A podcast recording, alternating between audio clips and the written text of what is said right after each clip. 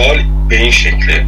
حضور نظامی و میلیتاریزه کردن کارخانجات و صنایع مادر و بزرگ صنایع سنگین مثلا و جمله نفت و گاز و پتروشیمی و ایجاد پیمانکاران بزرگ و کوچک و از جمله انحصاری کردن ها و به دست گرفتن پروژه های بزرگ نفتی و گاز و فروش اینها در واقع فروش اینها یعنی اون لوله های حمل و نقلی که سود سرشاری برای حکومت داره فروش اینها برای کارگران پیشتاز به چه معنی؟ آیا وقت سازماندهی و مبارزه فرا نرسیده؟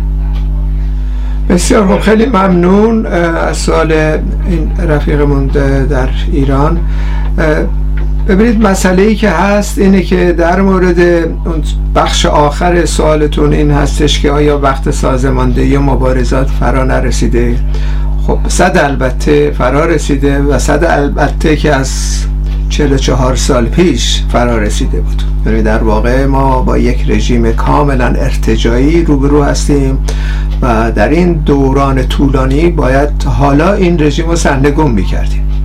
یعنی طبقه کارگر دستای پرتوان طبقه کارگر و همچنین نیروهای مترقی که به هر حال مرتبط هستن. خب طبقه کارگر باید این کار انجام می‌دادن تا کنون. دیرم شده در واقع در مورد سازماندهی. ولی کماکان حضور نظامی و, و میلیتریزی کردن کارخونه ها البته این یک امر طبیعی هست. اگر ما به طور عمومی از مفهوم دولت شروع بکنیم. یعنی دولت در واقع پدیده هستش یک آپاراتوسی هستش که حافظ منافع سرمایداری هست. ولی مثلا در دولت های کشورهای امپریستی مشاهده می‌کنیم که یه مقداری روشنتر این مفهوم برجسته میشه. یعنی دولتی هستش که حافظ منافع طبقه سرمایدار هست و بخشهایی که در تودا هستن و طبقه کارگر و غیره. این دولت در واقع به شکلی به کذب وانمود می‌کنه که می‌خواد صلح ایجاد کنه و امور به اصطلاح همه مردم حل بکنه. دولتی هست برای همه مردم و همه برن در رأی گیری شرکت کنن و نماینده های در واقع مختلف این دولت رو انتخاب بکنن یا باز تجدید بکنن دوباره انتخاب بکنن و غیره. بنابراین اصولا سرمایدارا تا حدودی مخفی هستن. یعنی در واقع زیاد دیده نمیشن. و کار خودشون رو دارن می‌کنن. دولت ها در واقع حافظ منافع اینا هستن. یک مثلا بچه تمایزی وجود داره. البته در دوران نیولیبرالیزم ما مشاهده می‌کنیم که سرمایدارا هم اومدن در صدر کار. مثلا نمونه ترامپ رو ما مشاهده کردیم در آمریکا که قبلا افراد سوسیال دموکرات یا به شکلی دموکرات و غیره انتخاب می شدن مثل اوباما و غیره خیلی شرایط رو به ظاهر نشون می‌داد که در یه سری اقدامات دموکراتیک می‌کنه و غیره. خودش هم نیمی سیاه پوست است و غیره. ولی به طور مشخص ما در دوران ترامپ مشاهده کردیم که رأسا سرمایداری بزرگ در واقع اومدن به قدرت رسیدن. در انگلستان هم ما اینو مشاهده کردیم آقای سوناک سرمایدار بزرگ.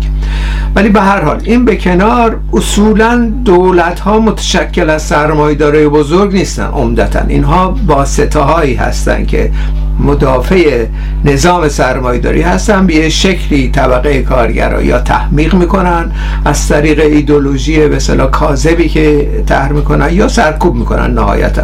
سرکوب هم در واقع بیگانه نیستن.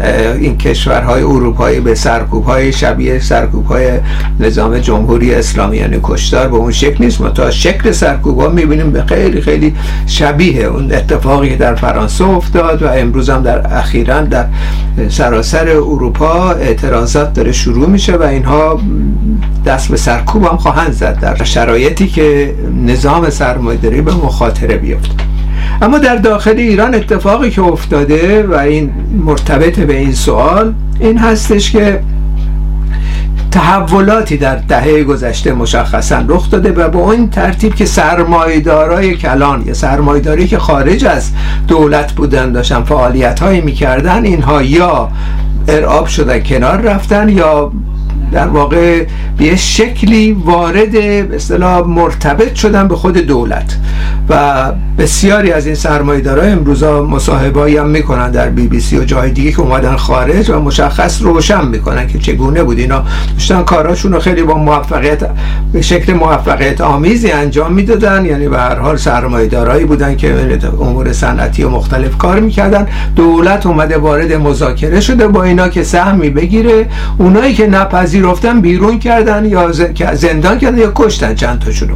بنابراین امروزه در داخل ایران اصولا دولت با سرمایداری گره خورده و نماینده های سرمایدار کلان نماینده های سپاه پاسداران هستند در واقع. یعنی سپاه پاسداران در واقع رهبران اصلیشون می‌بینیم از سهمدارای بزرگ و در تمام امور اقتصادی خود دولت مستقیم دخالت داره. و از این نقطه نظر هستش که ما مسئله هفت تپره که مشاهده کردیم همه اول توهم داشتن که گویا دولت نقش قاضی رو بازی می‌کنه و میاد و صلح ایجاد می‌کنه بخش خصوصی رو اخراج می‌کنه و امور رو میسپره به شکلی با نظارت کارگری دولتی رو در واقع ادامه میده. دیدیم چنین نشد دیگه. یعنی در واقع همین آقازاده ها همین کسانی که به هر حال در کارخونه ها الان سهامدارای بزرگ کردن بخشی از دولتن. اینا در واقع یا فرزندان همین سپاه پاسداران یا فرمانده های اصلی سپاه پاسداران مولتی میلیونرها هستن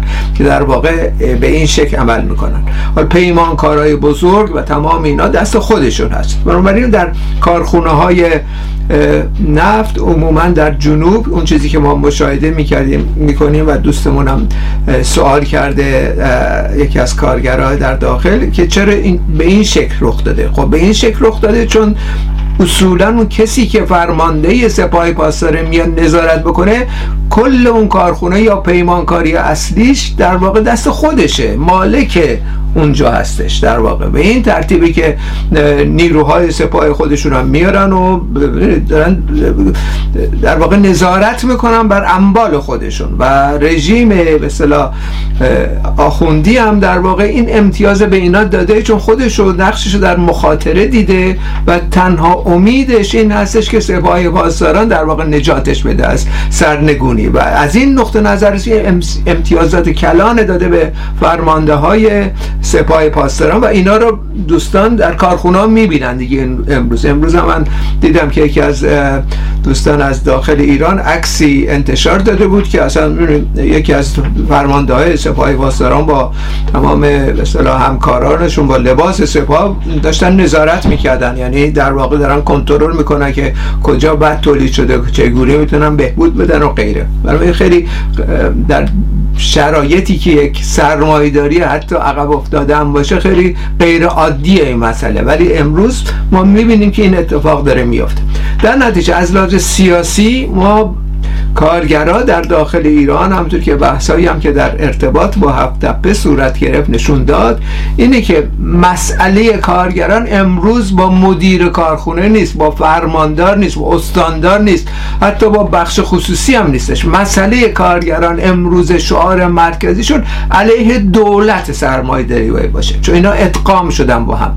بنابراین مسئله ما در داخل ایران امروز در واقع یه مقداری تسهیلات درش به وجود اومده. به این ترتیبی که این واسطه ها رو دیگه باید حذف بکنیم. مستقیم حمله اساسی و شعارها و مطالباتمون و در واقع مبارزمون علیه دولت مرکزی و همچنین کسانی که در رأس کار قرار گرفتن باید باشه. تا اجزای اینا که قبلا مثلا حضور داشتن و می‌تونستن اقداماتی بکنن امروز دیگه این دوران سپری شده به نظر من.